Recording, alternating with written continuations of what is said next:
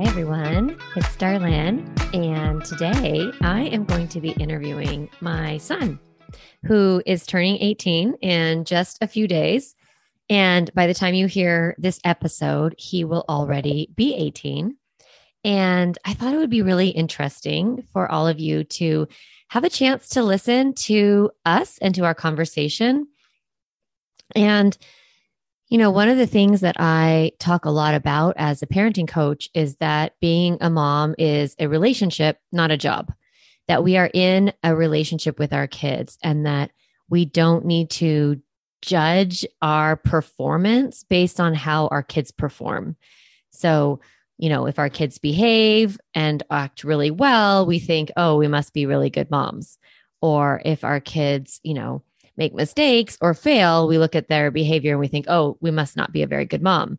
And I just don't think about parenting that way um, at all. I really think about the quality of my relationship with my kids and how connected we are as proof of whether I'm doing a good job or not.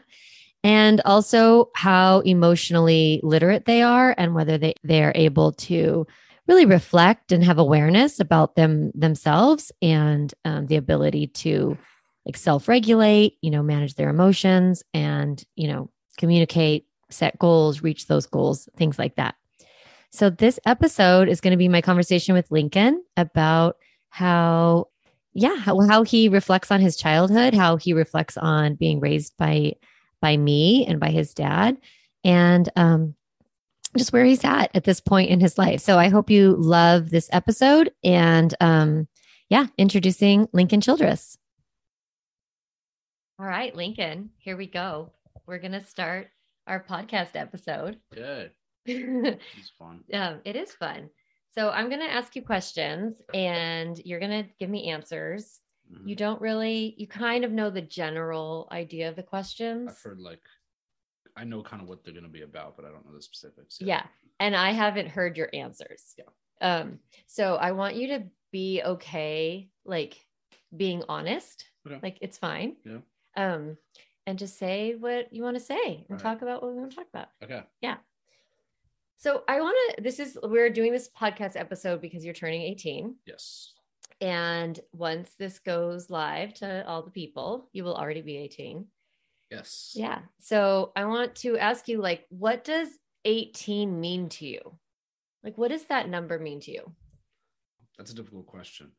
But 18, I think to me, it means like, it's like the end of sort of a big section of my life. For me, it feels like it comes with a lot of responsibility and a lot more expectation.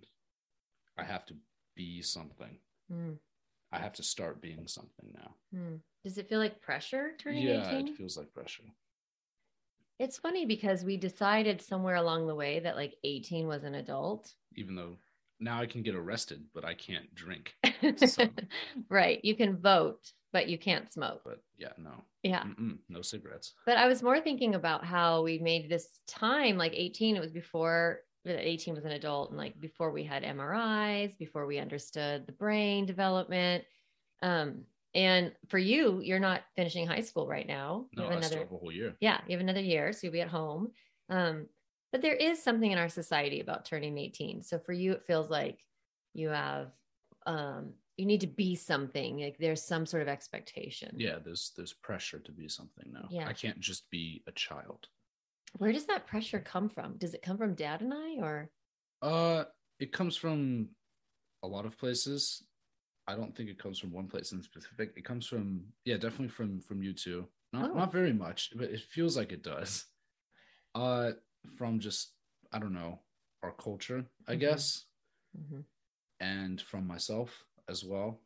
Yeah, so you are putting you are making this birthday mean something for you. Like yeah, you want it. It sounds like you want it to mean something. I do want it to mean something. Yeah. Mm-hmm, mm-hmm. Because if I if I don't, then I'm just gonna get stuck feeling the same and doing the same thing. Yeah. So it's like a nice opportunity to like. It's like a New Year's.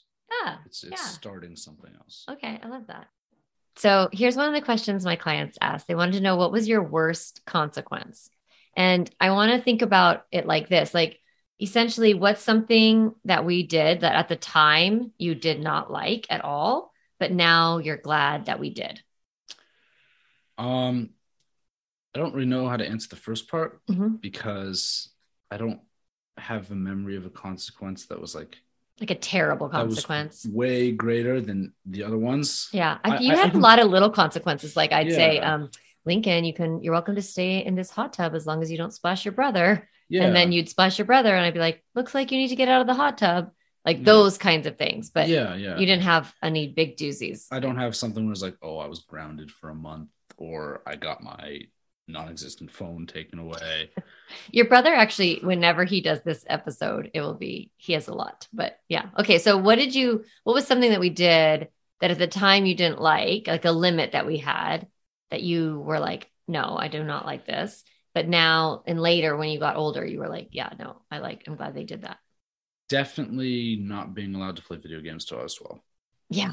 That was I didn't understand the reason for it until probably about two years ago. Yeah.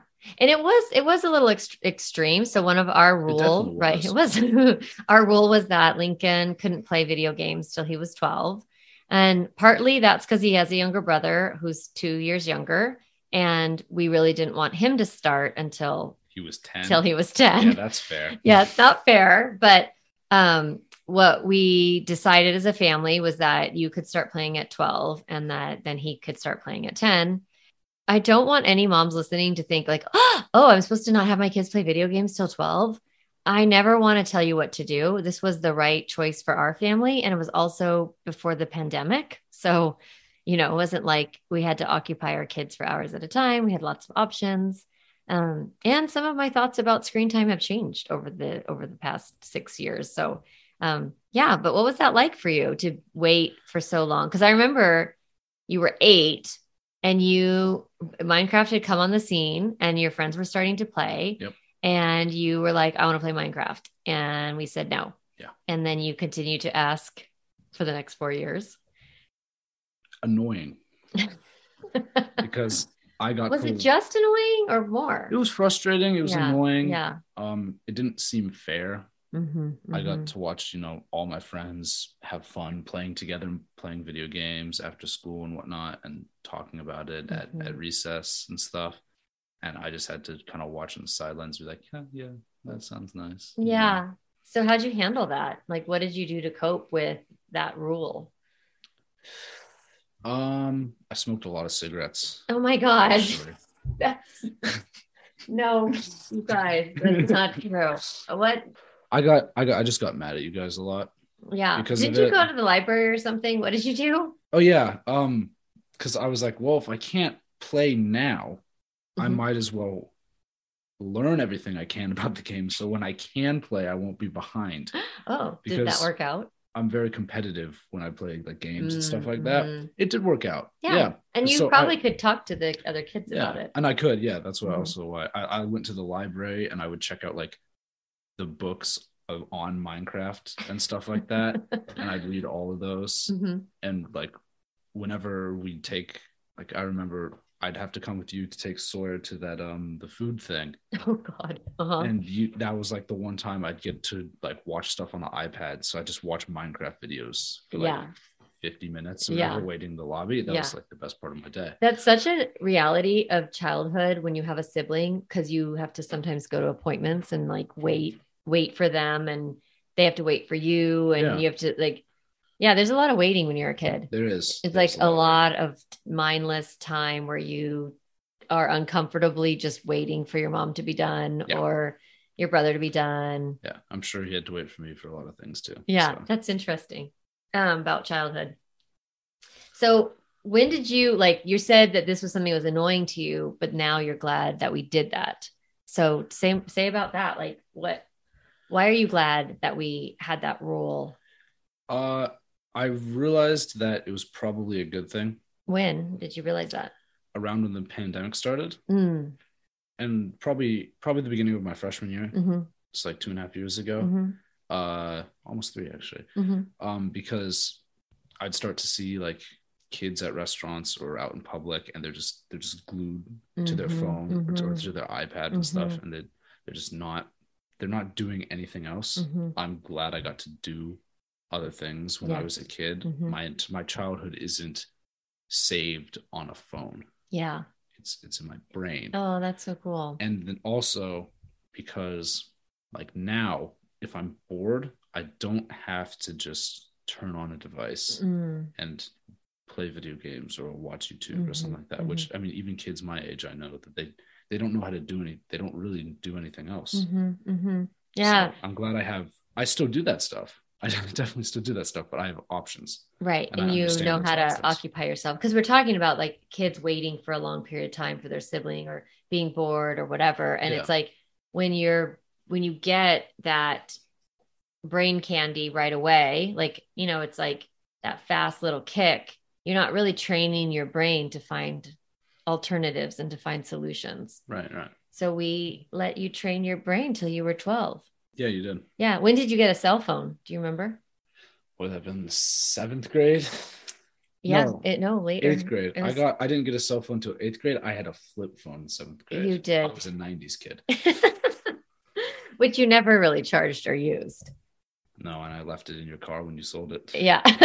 So, yeah. So you didn't have a phone, you didn't have an easy access to No. screens when you were little, and it was annoying. Yeah. Yeah. it was. And that's the thing, like whatever rules you set up as a family, as a parent, your kid doesn't really understand that they're good until they're much older and maybe never, but you as the parent have to understand that they're it's good and worth it, but obviously you were angry with us and you were oh yeah. irritated. Oh yeah, because I used to have that limit where you could complain about our screen time rules on Fridays from like five forty-five to six or six to six fifteen. I would um every like people I would talk to my age when I would- that back then I would ask them if they played Minecraft and I'd come up with like lists of people who played Minecraft to yes. try to convince you to let me do it. Yes, you had like a running list, and you'd be like, you know, well, that now there's 67 on my list. I just met two more kids at Dojo Boom or whatever, that like Yeah. an indoor jumping place. You're like, those three kids play Minecraft, Or like random children. soccer team and stuff yes like that. anyone you met you'd be like do you play minecraft and then you'd have this tally Mhm. and you'd bring me the tally on fridays Yeah.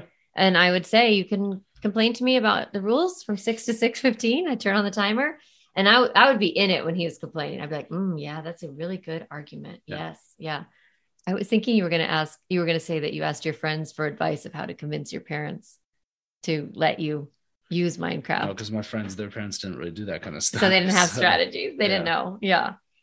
Okay um oh i wanted to ask about this when you were a kid because when you were really little i yelled and i was really reactive. And then as you got older i didn't yell as much. I would you know speak like more like strongly to you. And i remember you and sawyer you would say like you know stop yelling at me or why are you yelling at me? And i would be talking like boys you need to get into the car now.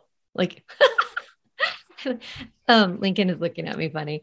Um yeah so i would be speaking firmly but you guys would be like why are you yelling at me? And i'm like i'm not yelling at you. And so i wondered what was that like for you when i would speak like that like why would you interpret it as yelling what was going on there for you It's probably because looking back on it, I can kind of notice the shift and tell when you changed your parenting style, mm-hmm. but I couldn't in the moment Mm-hmm. because I was a kid. Yeah. Yeah. So, you would you you would be like, stop yelling at me, and I wasn't yelling at you, but you experienced it as yelling. because it was the harshest thing you did. Mm-hmm. So, and I, I still knew that you were mad, Mm-hmm. and I don't think I knew how to interpret it as a, any other way than yelling. Yeah.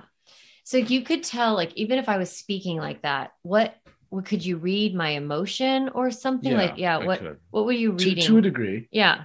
not accurately, since I, you know, I was pretty young, Yeah. but I could tell like, oh, is she mad? Is she happy? Is she Mhm. sad? Mhm, I mhm. could tell based on how you acted towards me or talked or whatever. Yeah. So if I was like, yeah, not yelling, but speaking that way, you experienced it like anger, like you could feel the anger Yes, that was underneath there. Yeah, Yeah. even if there wasn't a lot, Yeah. I could I could still tell. I always found it so a- interesting because you guys stop yelling at me. And I'm like, I'm not yelling at you. But what I think it sounds like you're saying is that you could sense the anger or the whatever was going on inside of me, whatever was going on inside of my emotions, it was still coming through. Yes. Like, this is like when I say, like, I, you can't fake calm. You could tell I wasn't like genuinely calm, genuinely like compassionate towards you and or and you know whatever i was just like get in the car like it felt like like almost you know Yeah, mo- like mean mean mean mom voice yeah. yeah um could you pick up on my emotions or can you pick up on my emotions now or can you pick up on other people's I'm very, emotions I'm I, I'm very I think I'm very emotionally intelligent hmm now. I can read people fairly well yeah with that kind of stuff. hmm And back then I think I could too. Mhm. I just couldn't I could tell what people were feeling, but I couldn't figure out why. Mm. yeah you Like- couldn't put you can figure out the circumstance or whatever was causing it Yeah, so you could name you feel like you are good at naming emotions Yeah, I think so. Yeah. And and like trying to figure out why they might what what might be causing them to feel this way. yeah And I think I'm pretty good at that. Yeah. I'm curious, Lincoln, what what period of time like was the hardest for you? What age or what grade was like the hardest in I'd your like, grade. I, I have my memories based on based on grades? Yeah, of course. Okay. So what grade was the hardest for you or that you remember thinking like you, were struggling? Definitely my freshman year. Mm, So what I would have been 16. I don't know. What yeah, I would have been 16. more 15, so- I think. But what yeah, happened? Yeah, my freshman year, definitely. yeah, what was going on in your freshman year that was Um, made it so hard? I went into my freshman year and I started doing in band hmm Yep. and I found out pretty quickly I wasn't interested in doing that Mhm. throughout high school. Mhm. So I, I stopped. Yeah. And then I didn't have like at least from my grade and from my Mhm. experience, when people when we all went into high school, hmm everyone like scrambled to find to latch on to some something some sort of activity or like extracurricular thing or a Mhm, sport mhm. or some kind of like group or identity and it sounds cliche but it's it's it's pretty accurate i think hmm like s- s- one of my good friends he he did soccer Mhm. and he he all he did he just hung out with all the kids who did soccer Mhm. and i didn't know any of them so i didn't Mm. hang out with them Mhm. or like another one of my friends he did track so he just hung out with all the track kids i didn't know any of them i didn't want to hang out with them either and then stuff like that like band if i'd stuck in with that i'm sure i would have ended up hanging out with them or just just other classes and stuff like that but So you didn't feel like you had like a friend group when you got to high school? no i ha- yeah i had friends You had friends, but but, you didn't know didn't who to be with. a Like, friend group yeah. and i think that that is because going into high school a lot of a lot of kids like latched onto something and Yep. made that their identity Yep. and over my time in high school that's lessened hmm like people Yeah. people don't do that and now in my junior year Yeah. Because in the beginning, eh, early adolescence, it's kind of like that where kids are like, who am I? Who are my friends? Where, where can I feel safe? Who should I be hanging out with? yeah And so they find people that are like, we're the band kids, we're the soccer kids, we're the drama kids. And that is sort of the beginning of high school. You find that sort of center group. And it can be hard, you're saying, if you don't have a thing. right and yeah like i said it i mean it sounds cliche but like it happens Well, it's developmental Yeah. because that's part of finding your identity is figuring out like you base your identity on more of what you do, Mhm. not so much of who you are 'Cause you because don't you know don't who know who you are. Yes, exactly. and i like I, I was dreading every single lunch because i'd just be sitting not i'd be with people Mhm. but i would be alone Yeah. i was alone with people and yeah. my friends were out somewhere else or Well, they were in their own friend group. were in Giggling about group whatever they were doing, whatever, and yeah. I was just kind of stranded. Mm-hmm. And then I don't know. Over the pandemic, I think Well, everybody's ended. friend groups got scrambled. yeah, Mhm. and then we got back, and now it's not like that anymore. yeah everyone has it, as as adolescence goes through you don't have to base your identity so much on what you do it is a little bit more of who you are Yeah, exactly. yeah um yeah, it kind of breaks my heart a little bit to think of you struggling, you know, and I know that was true in eighth grade a little bit too. Just like it was it was the same in eighth grade to a less much much lesser extent yeah, but it, it was still there yeah. And yeah, you're going to high school and you're like, I'm going to be in the band and this is going to be sort of my identity and this is going to be who I hang out with. And then you were like, uh, I don't like band. And so you dropped it Mhm. and we let you do that. But then you didn't have anything at the time to replace it with. yeah Yeah. Yeah. You know, it's it's interesting because it, it's like as a parent, uh, you think, "Oh, what's the hardest time for your kid?" And we tend to think it's about our like yeah what, what would you say with without knowing Yeah. i just said what coming into this blank what would you say would be the hardest time for me well, it's funny because I would say it was when you were being really aggressive, when you were like, but that's just because it was hardest for you "Yes, exactly. I was having exactly." a good time. Right, I you was were smacking kids left and right. you were not smacking kids left and right. But yes, it's like the truth is that adolescence and childhood have struggles within them. And it it's not the parent can't prevent that. And we can't make it make like protect you from all the pain and nor are we supposed to. And that it can make us feel like we've done something wrong or we're bad because you're you're struggling or you oh you don't have a friend and or you don't have a friend group. I let you quit band and i shouldn't have or i should have forced you to do something else. And it's like that's just not kids struggle right? Like kids go through stuff. They grow. And that's yeah that's what you're saying. It's like you had you went through a hard time in your life it had absolutely nothing to do with your parents interesting um you guys were there. we were there for you. Yeah, that is our role. Yeah. We can't make it stop, but I do. You did talk to me about that. You, I remember you sh- sharing like just that you weren't sure who you should be with. Like you have friends, but you were like, I don't know who like my friend group is. right. Yeah. And we would talk about it and yeah, the pro the the solution had to come from within you. Yeah, I had to figure the solution for myself. You couldn't do it for me. No, we can't. I really wish I could go and like tell all the kids like I'm very glad you didn't try. be nice to this boy. Not that anyone's being mean to you. You weren't no, being I wasn't, I wasn't getting bullied, No. like rejected or anything. Yeah. I just didn't have a place. Yeah. Yeah. And then you found one over Yep. the over the years. Yeah. Um I'm I'm curious, like, what did you learn from us? Or like what did we do right as parents? I guess that's my question. Like, what did you think we did well? Or what are you glad we did as parents? Mm, that is a tough question because it's hard to know, like, really what you did looking back Mhm. because I was a kid then. Mhm. So it didn't seem like you were doing anything special because Mhm, it's just what happened. Yeah. But I can kind of see more from like a third person point of view now of the Mhm. past Yeah. and i think it's it's mostly just the way you handled my emotions Yeah. I Your think- emotions or your behavior or what or both or Well, what? i think it's it's a lot of um Like, how did I handle your emotions? Well, what do you mean by that? like if, if i was mad about something or if i Mhm. was angry and that caused me to be you know i, I was a bit of a nuisance as a kid Mhm, like, mhm. you know physically and whatnot yeah. instead of getting mad at me for what i was doing you helped me understand why i was doing it Mhm.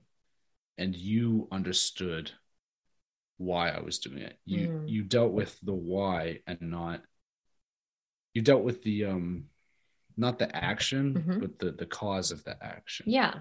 And How did how did we? me- What do you mean we dealt with it? Like, what do you? you dealt with it as in you weren't just oh I'm gonna punish you and I'm mad at you because Mm, you did this thing. It's more of okay well you're mad about this. Why is that? And you Mhm. helped me understand how to identify that kind of stuff. yeah, and identify that kind of stuff. What's that stuff? Emotions. Yeah. Exactly. um. Yeah. So you're when you would misbehave, you are saying what we did well or what we did right was that we were like, what is going on here? Like, uh, you know, what is Right. Instead of just focusing on the outside of it, oh, he did this, Mhm. we're going to punish him for it and then Mhm. forget about it. Yeah, right, right. And, and instead of trying to not fix it, but improve on it. I Mhm, guess. mhm. Yeah. And like t- talk about, okay, you did this, you hit your brother, or you didn't do your homework, or, you know, you want to quit soccer, or you, you know, whatever, you left your water bottle, what all, all the things, Forgot my right? sweatshirt. Yeah.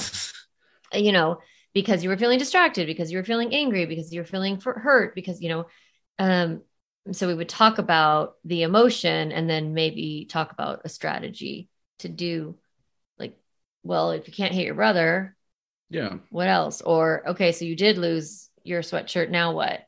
Why are you so distracted? Mm-hmm. Yeah. Was how there anything? we, how can we help you with being so distracted? Was there anything going on and stuff like that? yeah.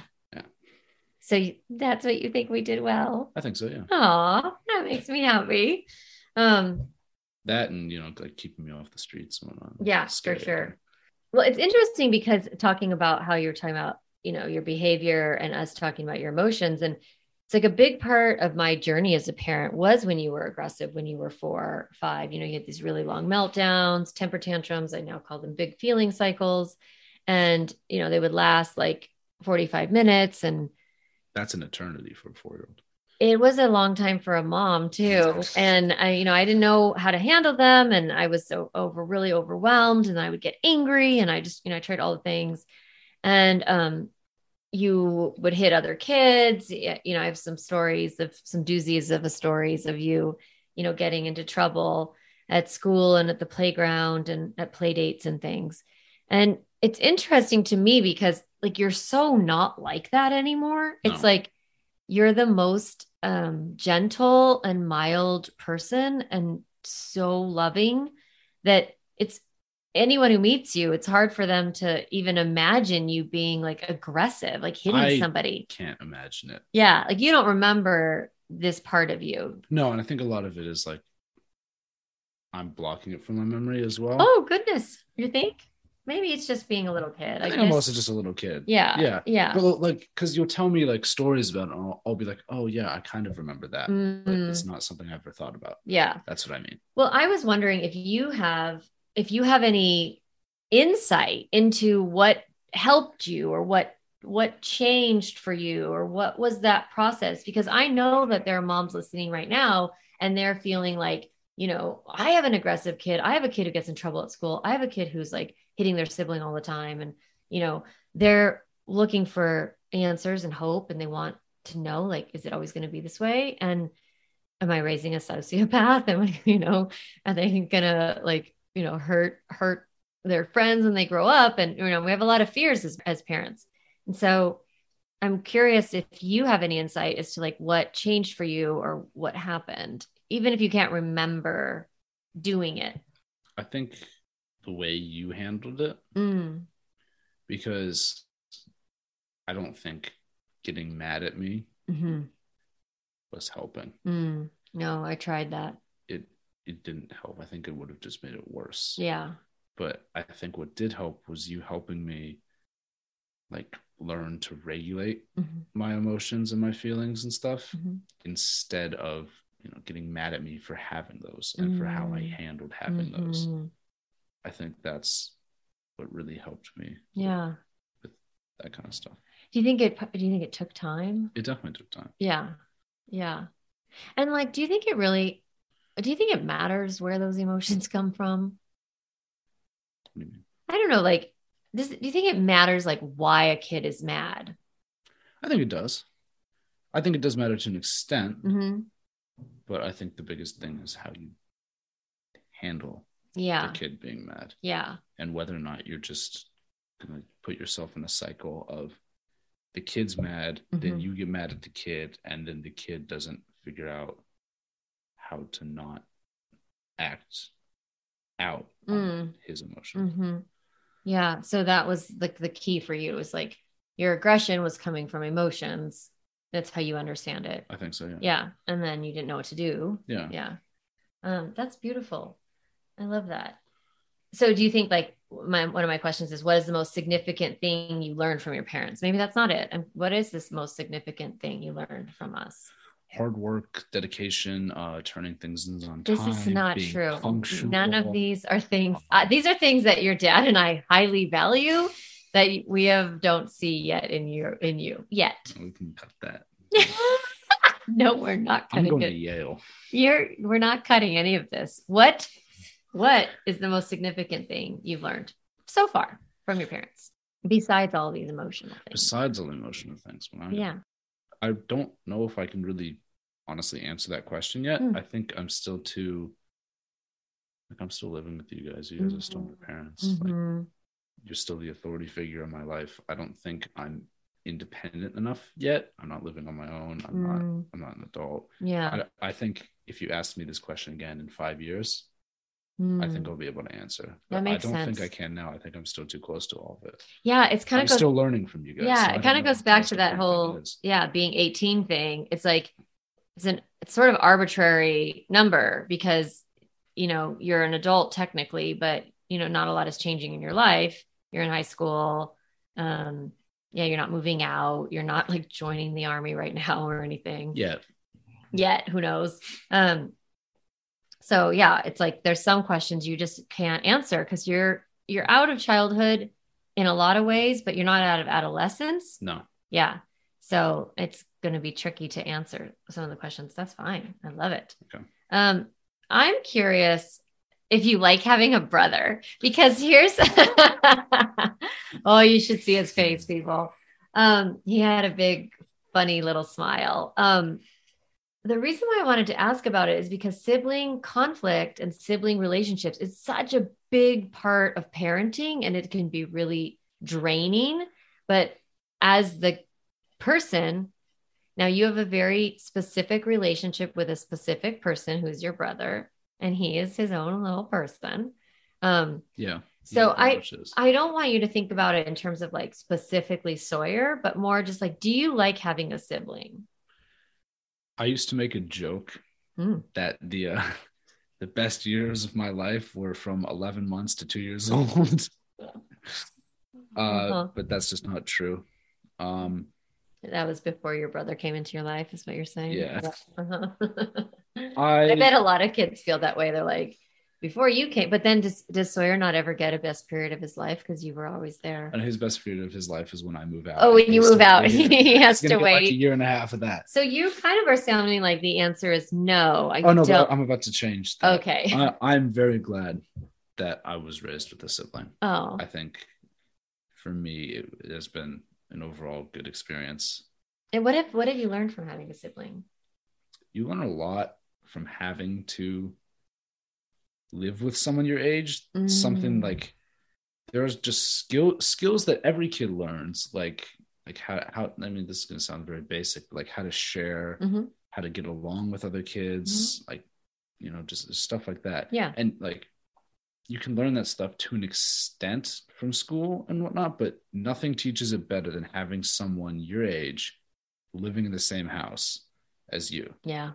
With the same parents and Mm. you're comparing yourself to them and you're you know measuring water cups to see who gets more juice and stuff like that and getting jealous because you got to play minecraft when you're 12 but they they got it when they were 10 and stuff like that so it's i don't know you It learn- brings up a lot of emotion, that's it- for it- sure. it, yeah. it brings up a lot of emotion and there was like a stretch of like two or three years where me and Sawyer did not have the best relationship but Mhm. we've definitely moved past that I. Mm, yeah. I, i'm pretty happy with where we are now and but i mean like overall it has been a good thing Yeah. um i've enjoyed it Yeah, that makes sense.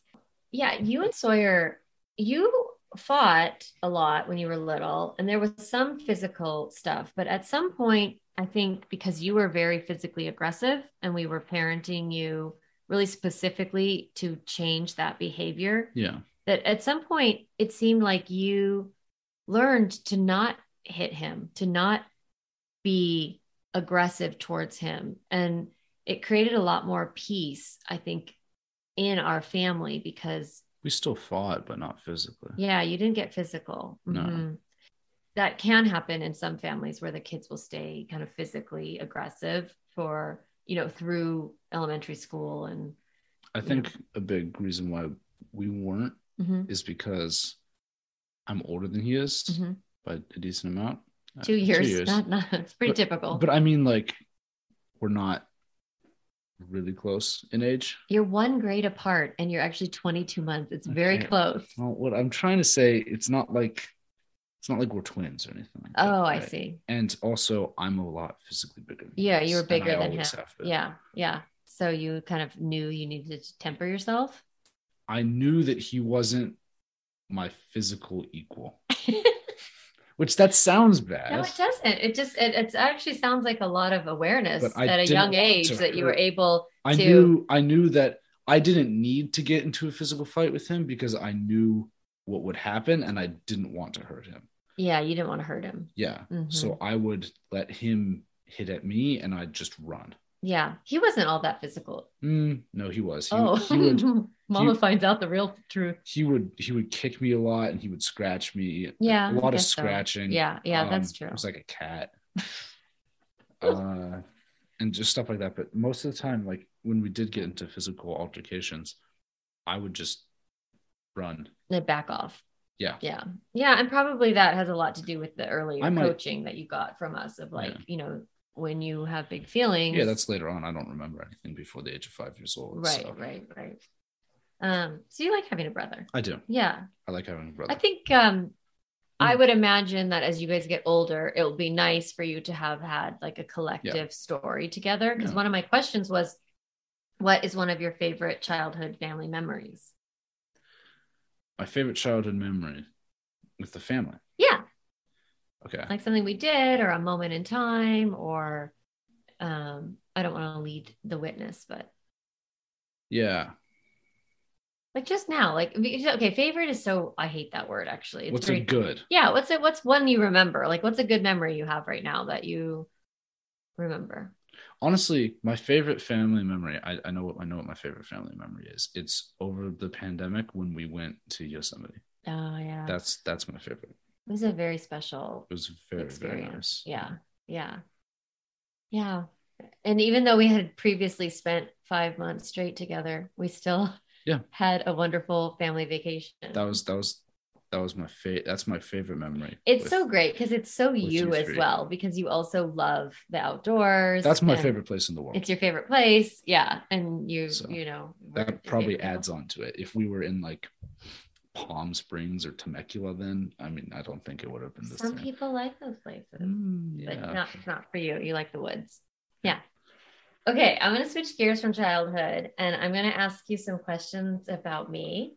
Oh, okay. This will be fun. Uh-huh. I'm really nervous. I'm gonna answer real honestly. I'm super nervous because I have no idea what's gonna happen right now. Um, okay, what's it like to be my son? Miserable. Just stop. What is it like? Is okay, maybe it's miserable. Go for it. Tell no, me. no, it's not miserable. Um, I don't even know if that's a well phrased question, but what is it like? Like in terms of what? I don't know. Like, Like someday, in terms of okay, in terms of the rules you set, in terms of like what we do together, in terms of all of it. Like you, you only you are as a have me. person. I'm your mom, and like when it's all said and done, I'm it. Yeah. Your experience of being a son is you between you and me. Yeah. So, what's it like? Is it like? Is it boring? Is it interesting? Is it fun? Is it um, hard? Is it annoying? Like, it's pretty good. yeah. I think you've been probably about as as good as I could ask for in terms Mm. of a, a mother. You're, you know, I mean, this is gonna sound like really, like I said before, kind of cliche, but you're you're always you're always there for me. We I love having like conversations with you. You're Mm. very easy to talk to. I love doing stuff with you, like whether or not you know we go on hikes or or we watch shows. And I've been very busy lately. Mhm. I'm sorry about that. No, but that's okay. You've definitely you've put like pressure on me and expectations and stuff, but it's never been overbearing Mm. it's never felt like you're holding me back or stopping me from doing something that I really want to. You're very supportive, Hmm. which I like. Oh, Yeah. thank you, honey. Yeah. What's the most annoying thing about me? you can be as honest as you want. I'm ready. okay. Um, Oh, I don't know. Am I ready? Yes, I'm ready. no, you're not. Oh no. Okay, let's see what happens. the happens. most annoying thing about you is the jokes that you make. Oh, I'm a Oh bad. I, I, gosh, I make bad jokes. Yeah. I'm not. I think I'm hilarious, everybody. Mhm. Uh huh. Apparently, I'm not. It's just Are they like bad dad jokes kind of situation, or like I think I'm being funny and I'm not? yeah. you do think you're being funny, and you're not, and you say something, and it just makes me want to, you know, Cringe, like hide. yeah, it's bad. Well, if that's the most annoying thing about me, we were joking the other day because I was texting your brother and you were watching me like look at his grades and then text him. That's annoying too, but I understand why you do it. So what I did was I wrote the we need to talk when you get home text and you were like, "Oh, I know how it's like to get that text." yeah, but but that's That's not annoying. it's not annoying because it's either you have a reason to do it. you Yeah, know? but you know what it means when you get the we need to talk text. I just thought it was hilarious when you were like, "Oh, it's the we need to talk text." And I was like, "Oh, that that must be a thing." yeah. Okay, I want to talk about your your future a little bit, which I know you're not like we're not at that stage where we're like, "What's your major and where are you going to college?" and I told you, yeah. yeah, Lincoln is not going to Yale everybody. I don't even want to talk about it like that. Like, what are your plans? I, I kind of want to think about like when you make life decisions, it now and in the future, like when you decide how to spend your time or you decide, you know, what, what you want to do, like, what are you using to decide? Like, are, are where, what are your things that you factor in? Like, do you factor in your parents? what they are going to think? Do you factor in your peers? Do you factor in your intuition? Like, how do you make decisions? Big decisions. Sure.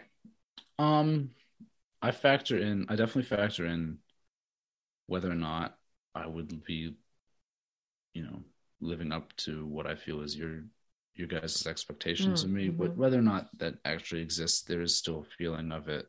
I'm sure every kid has a feeling that there's expectations for them from their parents. Mhm. Um, whether or not I'd be happy Mm.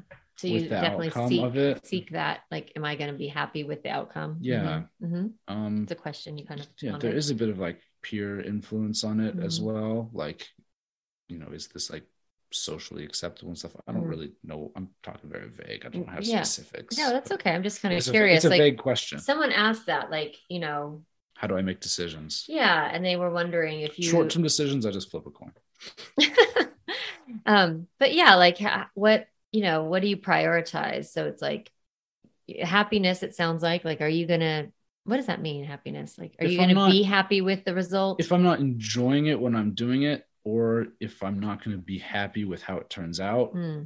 i don't want to do it. Oh, oh makes sense. Yeah like another question was like when okay if there's rules in our house like right now you're a teenager so you have like curfew rules. Yeah. Um you have rules around spending money. We obviously have rules around like drug and alcohol use things Mhm. like that. Um we have some rules around grades. It's, um as you get older it's we're handing that over to you. Yeah that's but what's your thought process when you're going to follow the rules or break the rules? Um i weigh the reward to consequence. Huh this is is fascinating. the reward to consequence ratio of is it worth it? is is is, Is the breaking thing this this Uh-huh. this rule that we have worth it? yes Most of the time, it's not. You know what's really interesting just about teenagers in general is that they overestimate not the how like the consequence isn't going to be that bad. They actually overestimate the good of the experience. Like staying out with your friends an extra hour, your brain says, "Oh, that's going to be incredible. It's going to be so good." Not thinking, "Oh, I won't get in that much trouble." I think for the most part, I'm genuinely generally pretty good Yeah. Yeah. giving an accurate. like what of it. is, is it worth it kind of of question. it it? Uh-huh, Yeah, uh-huh. I, I think for the most part, I can do that pretty well. Yeah. So you Not that's always. that's your decision always, making. but, yeah. Like if I get caught or when I get caught. Oh, you don't know half the stuff I've done. Okay. So if I get caught, then um is it worth the experience or was the like the crime worth the time. Yeah. Okay. Um, we kind of talked about this a little bit, but I was wondering, like, I I teach this concept called emotional literacy, Mhm. and I wondered how you would define it. It's being able to understand, being able to read and understand your own emotions Mhm. and being able to accurately act on them hmm and being able to read and understand other people's emotions and being able to act on that too. Wow, that was like textbook answer. You guys, we did not rehearse that. I'm really. Yeah. Oh, it's kind of self explanatory. Is it? Yeah, it is. I don't know. I It's don't like know. liter- literacy. I think that the it's, same- literacy. Yeah, it's hmm. emotional literacy. being able to read it, understand it, and then act on it. Yeah. Beautiful. Yeah. Okay. Someone asked this question and I'm, not, I'm nervous to ask you it. All right, let's hear it. I am really nervous. Okay. So the question is Do you feel that you, I raised you as a feminist? I knew this would be a hard question. Um, and also, maybe we need to define feminist. Like, how would you define a feminist? And then would you define yourself that way? Um, This is a question that people want to know because you're a man yeah, and I'm a woman and I'm raising you in this time.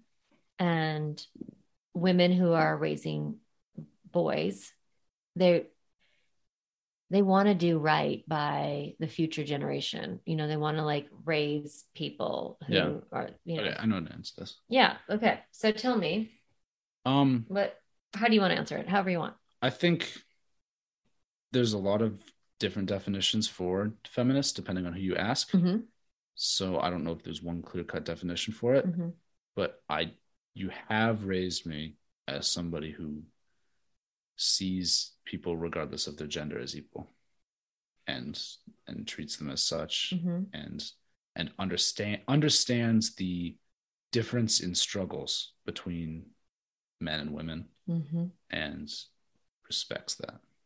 Right. So it's not like that concept of colorblind where Exactly. is the same. The piece that you just said about seeing each the struggle. Yeah, I, I, I can understand where the hardships come and how they're different Mhm. between the two. You know, I could talk to you about this all day because this is actually one of the things that we love to do as a in our relationship is to talk about like really big concepts like patriarchy or you know women's Political rights or political like not Yeah. political but more like Political philosophical political theory. theories Political yeah theory. political theories not like politics like day in day out but sort of like economic structures and socialism versus capitalism and Yeah, like we have we go for it yeah, yeah. um so I, I don't want to go too far down the rabbit hole but when you when you think of yourself would you define i don't even know if i define myself as a feminist but i mean obviously i am but it, it's an identity that i came to later in my growth and journey but do you think like yeah i'm a feminist I would say that I agree with feminist ideals. yeah I don't know if I would describe myself as a feminist just because of how varied that definition is Mhm. and what that means hmm depending on different people. I don't want to lock myself into that idea hmm or into that identity because it means such vastly different things Mm. depending on who you talk to. interesting yeah so you see yourself. The core ideas of it, I Yeah. agree with, Mhm. but I don't want to put that. Not that it's bad, Mhm. but I don't want that to be. I don't know what I'm saying. Yeah, yeah, it's similar to what I just said, like as a label or Yeah, yeah, identity. exactly. Yeah, yeah. I, I agree with the ideals of it, but I don't need it as an identity. hmm Okay. Here is one question I have for you is like, what's one thing that's true about you that I don't know or that I don't understand? Something that you don't understand Mm-hmm. as much is, I think you overestimate how like emotionally mature I am. Oh, wow. in terms of being able to control my emotions Mm. because I feel like you hold me to a really high standard with that Mhm. and I feel like I I'm not as good as you know delaying gratification and Mhm. and not acting purely on emotion and stuff like that mhm, as you mhm. think I am. Hmm. Yeah. That's good for me to know. Yeah. Yeah. I think I'm still I'm not bad at it. But what I I'm think not- is interesting. I'm not as good as it as you as you think. Yeah. What I think is probably true about you that maybe you don't understand about you Yeah. is how aware you are Of it. of it. At least I'm aware of it. Yeah. Like I understand that you think I have high expectations and maybe I do, and it's something for me to explore. But I actually am constantly surprised at you by how emotionally aware you are and how good you are at articulating the messiness that's going on inside of you. I can articulate it. That doesn't mean that I You can deal with accurately it. deal with it. Yeah. So that makes a lot of sense, especially kind of what you've been going through this year in terms of just like, you know, school and, you know, managing time and managing priorities and all of that. Yeah. And it's like, I Yeah. can still I can pinpoint when something's wrong.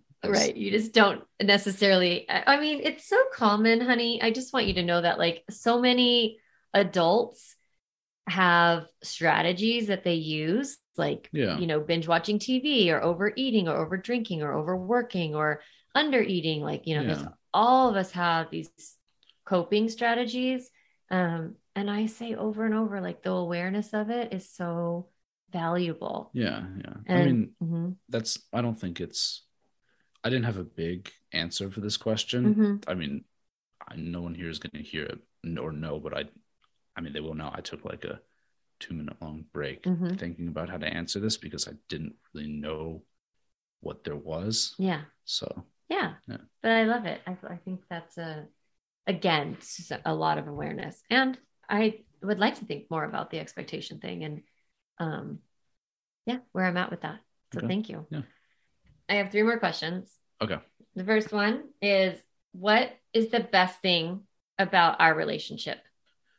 You kind of Uh, said some things, but what is our what is our the best thing about our relationship? definitely the um, like the conversations we have. Yeah. That's that's definitely the best part. Yeah, that's true for me too. I mean, the best thing for me about our relationship is how much I delight in you. And like, it's very genuine. I just find you delightful. I find you funny and smart. Um, you're just delightful to me all around. Yeah. And I um, always want to chit chat with you. I want to know what's going on in your life. Like, I'm just super curious and it comes from a really genuine space. And then I think that makes our conversations really interesting. Yeah, definitely. Yeah. Uh, but we do, we have the craziest conversations about like very, very high level philosophical stuff. Yeah, and I don't really have that with anyone else. No, me neither. No, a few people. Okay. As you turn 18, what do you think our relationship's going to be like as you get older? Like sometimes I ask my parents that I work with to think about like, I call it the positive parenting vision. And it's like, what do you want your relationship with your kid to be like in 10 years? Right. So, what do you want our relationship to be like in 10 years? I want it to be the same as it is now Mhm. without the reliance on you. Okay. I don't Mhm. want to be whether it's financially Mhm. or like emotionally and Mhm. stuff. I, I want to be able to be independent hmm hmm and I, I I think I will be able to, but Yeah. I don't want to lose you know the the um relationship that we have. Yeah, know? like the friendship or Yeah, like the like camaraderie or whatever. The- yeah, yeah, exactly. So Mhm. I, I want it I want it to have a similar relationship to what we have now, just without the the reliance and dependence on you. yeah. So, are you gonna like call me and do stuff with me? I'm sure I will. Yeah. Do you want to do hikes with me? Yeah. Yeah. We go. What about vacations? Do you think you'll go on vacation with me? If you're paying. Okay, there we go. yes, the answer is yes. Um, okay. Last question Okay. is if you could ask me any questions, I can. what would you? Oh, you can. What is? Well, I I mean this is this is it's not like I need this medium to. I just kind of can. Oh, that's so beautiful. So if so you're saying I don't need to say if you could ask any questions, what would it be? Because you were saying I, I can. Yeah, and I don't have an answer to this because I just do already. Whenever you have like a question, you not like me. a question I have right now that I want to ask you. So like there's no like deep dark secret question you're like want to find out and put me on the spot or No, any sort of weird question? no, not really. Really? No, no. Oh, okay. Um well, thank you, honey. Yeah. I do want to say that I'm really proud of you. I love who you are and who you're becoming. Thank you. And I've just had the best ride watching you grow up. It's been it's been an absolute pleasure. I'm very, very thankful that you're my mother. Yeah, same. That I get to be your mom. So thanks for doing this podcast episode. Yeah. Yeah. Get monetary reward from it's gonna be pretty good. So Oh yeah, I'm definitely paying him. Ha ha. Not at all. Um, all right. Well, thanks everybody. I hope you love this episode as much as I love doing it. And um, I just find I find Lincoln very interesting, very delightful, and um, I am so glad that you got a chance to meet him and talk with him and listen to him. And um, yeah, I am wishing you the best week with your kids. All right. Bye. Hey, Mama, if you've been listening to this podcast and thinking, oh my gosh, yes, I'm so ready to get out of this chaos and create more peace in myself and in my family, then I want to invite you to join Calm Mama School. It's my lifetime membership program where you learn how to stop yelling and feeling overwhelmed by parenting, teach your kids how to manage all of their big feelings, and set limits that actually work. It's lifetime access for getting everything you need to have the family you want and become the mom that you're meant to be. No matter how old your kids are or how chaotic your family is right now, I can help you create peace and joy in your home. To join, go to calmmamacoaching.com and get instant access to my online course and start coming to weekly coaching calls this week. I can't wait to help you transform your family. See you there.